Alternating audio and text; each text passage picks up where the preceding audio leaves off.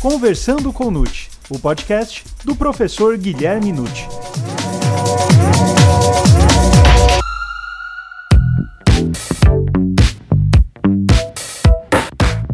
Olá, sejam muito bem-vindos a mais um episódio do Conversando com Nute. Você sabe como se caracteriza o delito de perseguição? Esse crime pode ser imputado aos fotógrafos de celebridades? O bullying e o assédio moral podem ser considerados uma forma de perseguição? Meu nome é Gustavo Rodrigues e essas e outras questões serão respondidas agora, pois está começando o Conversando com Nute, o podcast do professor Guilherme Nute.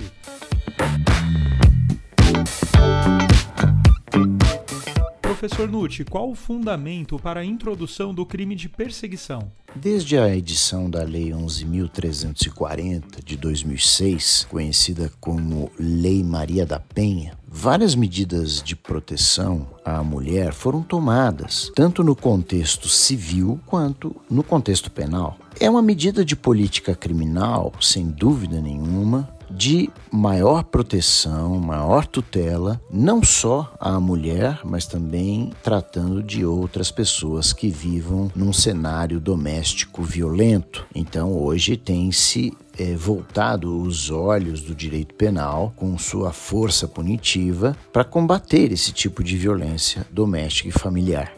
Mas, particularmente, a Lei Maria da Penha trouxe um guarda-chuva protetor à mulher, como eu disse, no âmbito civil e penal. O delito de perseguição, também conhecido né, por stalking, do artigo 147-A do Código Penal, ele não se destina a tutelar a apenas a mulher, mas qualquer pessoa que seja vítima de uma perseguição fanática, terminando por prejudicar a sua liberdade individual, que é o bem jurídico tutelado. Mas se nós formos analisar os casos concretos de perseguição, vamos notar com certeza que o número de mulheres como vítimas desse crime é muito superior ao número de homens. Então eu acredito que nesse caso o fundamento para a criação desse delito foi muito correto. Foi um critério que deveria ser usado sempre pelo legislador. Detectou-se uma conduta lesiva no seio social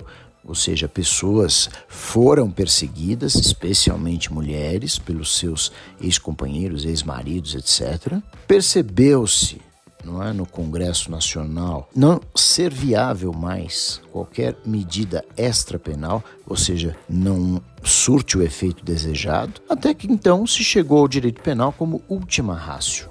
É? Chama-se o direito penal quando outros ramos do direito não estão conseguindo cuidar do tema, ou melhor, cuidar da violação do direito.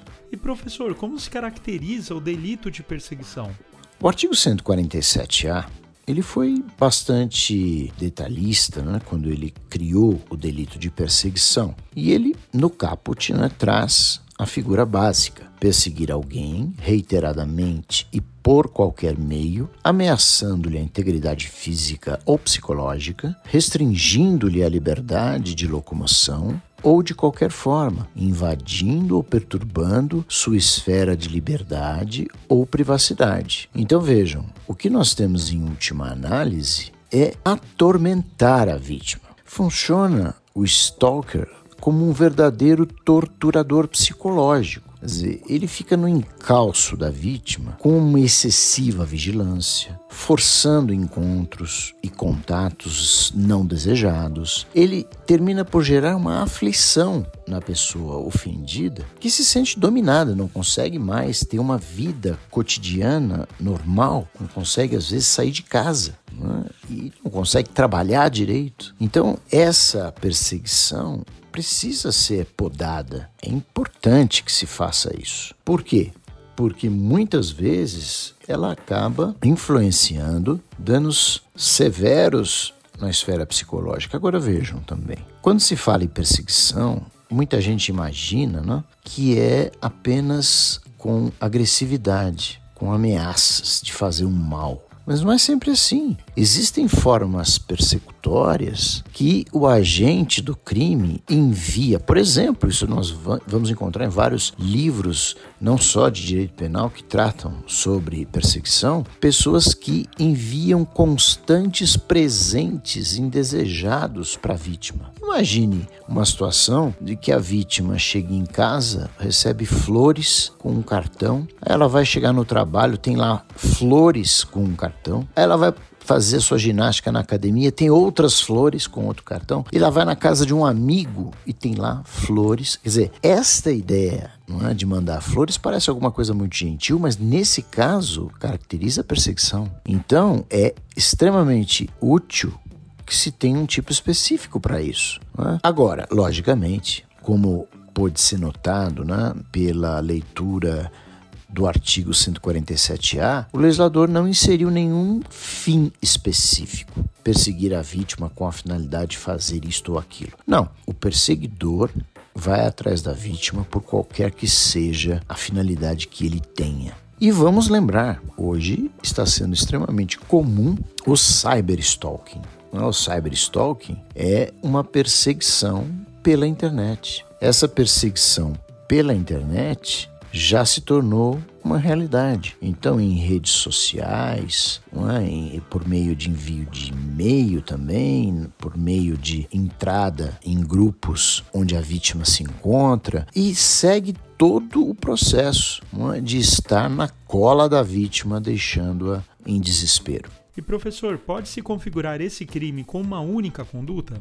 Uma única conduta, não só na ótica legislativa, mas na própria identificação de uma perseguição, não tem sentido, né? Nós podemos ter uma conduta produzida várias vezes para gerar esse cenário persecutório. Vejam, ninguém vai conseguir transformar a vida da vítima num inferno se uma única vez pedir para marcar um encontro e for rejeitado. Naturalmente, não é isso que é perseguir que nós temos que ter em consideração, perseguição é algo obsessivo, né? é uma coisa reiterada. E o tipo penal mostra por qualquer meio, portanto, de conduta livre, mas pela palavra inserida na lei penal, reiteradamente, temos que analisar e interpretar que se trata de um crime habitual. Lembrem-se, o crime habitual é aquele que não está interessado numa única conduta praticada pelo sujeito agressor. Muitas vezes a gente pode visualizar que uma única conduta pode se transformar num crime de ameaça, por exemplo, e parar aí. Mas, se houver sequenciais ameaças em dias diversos buscando a vítima onde ela se encontra, né, em casa, no trabalho, etc., isso transcende a ameaça e passa para a perseguição. Então é o conjunto das condutas que concretiza essa perturbação à vítima. Bom, sendo um delito habitual, lembre-se, não cabe tentativa pelo menos para a maioria da doutrina, pela simples razão de que você não pode fracionar o iter criminis, não, o percurso criminoso, que não tem sentido. Se nós no Brasil só punimos os atos a partir do início da execução, como vocês podem ver no artigo 14.2 do Código Penal,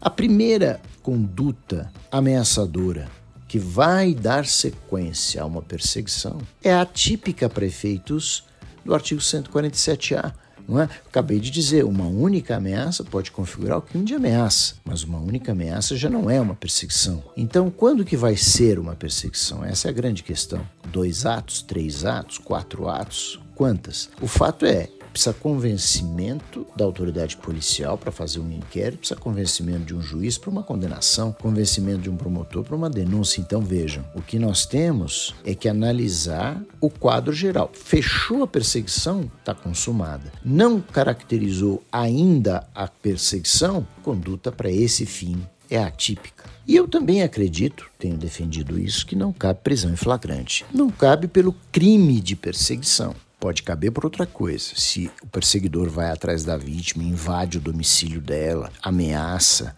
ou agride, você pode dar voz de prisão por outros delitos, né? Mas não por perseguição, porque a perseguição, como eu disse, ela tem um conjunto de atos. Quando esses atos estão praticados, consumou. Agora, a gente não sabe exatamente qual é o dia da consumação. Por quê? Porque cada cabeça é uma sentença. Um juiz pode achar que cinco atos são suficientes, o outro fala, não, não, para mim só dois, o outro diz, não, dez.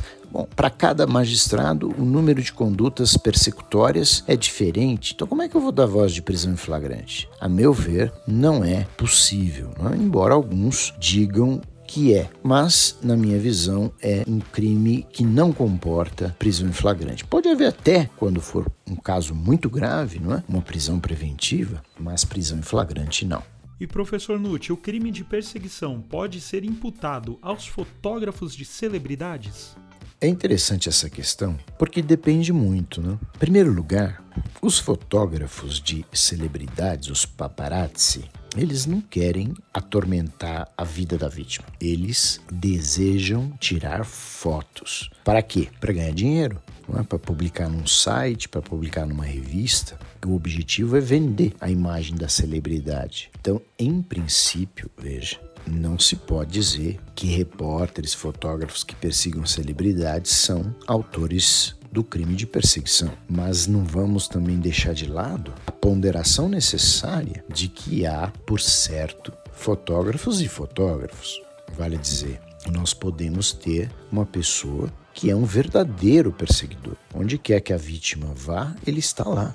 Ele às vezes até invade a privacidade da celebridade para bater uma foto. E isso aí sim vai transformar a vida daquela pessoa perseguida no inferno. Então, sendo o mesmo fotógrafo várias vezes encontrado atrás da vítima, sem dar-lhe sossego, pode sim se caracterizar o crime de perseguição, mas depende, obviamente, do caso concreto. E professor, o bullying e o assédio moral podem ser considerados uma forma de perseguição?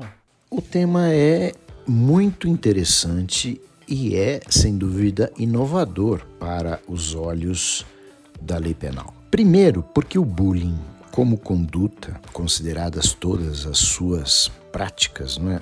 Em relação a uma determinada pessoa não é um crime isolado, não existe o crime de bullying no Brasil. E o assédio moral também não existe como crime no Brasil, embora já exista em outros países. O que a gente tem, na verdade, é o bullying como uma prática frequente né, de atos intimidadores ou violentos, que podem até envolver lesões físicas ou psicológicas, que são voltados a pessoas mais frágeis, geralmente integrantes de minorias, discriminadas, e acabam sofrendo perseguição humilhante né? numa escola, num trabalho, numa empresa. Então, o bullying ele pode ser composto por lesão corporal, pode ser composto por crimes contra a honra, injúria, difamação, ele pode se compor de ameaças. Então, ele, o bullying é um conjunto é, de condutas que estressam a vítima, humilhando-a. Mas eu não descartaria, meus caros, uma possibilidade de um indivíduo praticar um bullying persecutório, onde a vítima vai, ele vai atrás para ameaçá-la, por exemplo, para intimidá-la. Ora, vai encaixar sua conduta exatamente dentro do artigo 147-A, né? ameaças sequenciais, reiteradas, perturbando a liberdade ou a privacidade da vítima. Então, nada impede que o bullying seja encaixado dentro do tipo penal de perseguição. E poderia até também resolver é, o fato de alguns indivíduos que praticam essa forma de intimidação são esses indivíduos menores de 18 anos, não, não podem responder penalmente, podem praticar apenas atos infracionais. Ora, um dos atos infracionais pode ser justamente o crime de perseguição. Também digo, depende do caso concreto. E já, por outro lado, o assédio moral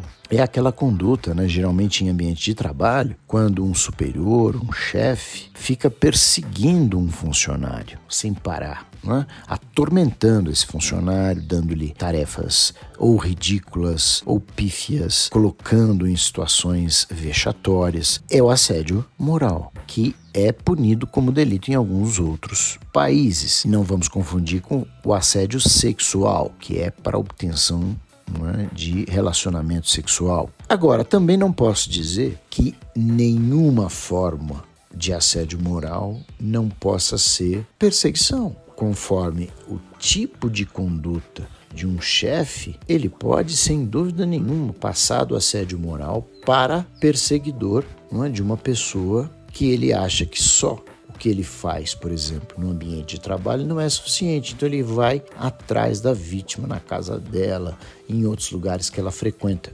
Aquele que pratica o assédio é também um perseguidor.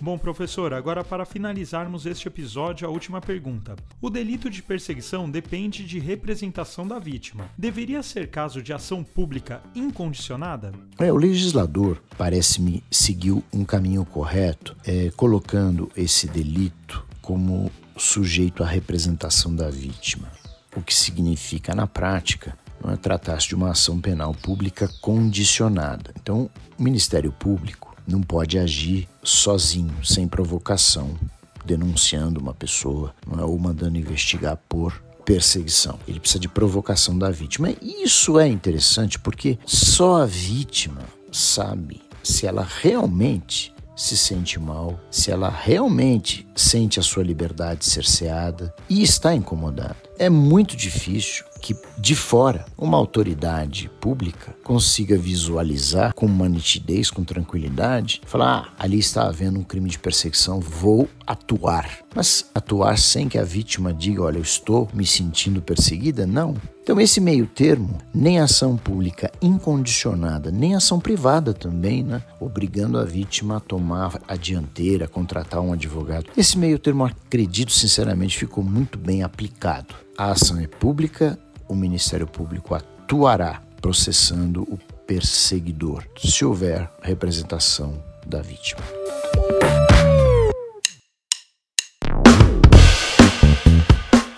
E aí, gostou desse episódio? Então divulgue, indique e compartilhe com aqueles seus amigos e colegas que ainda não conhecem os podcasts e podem se interessar pelo tema. Lembrando que agora o podcast do Conversando com Nute tem episódios quinzenais. Até a próxima!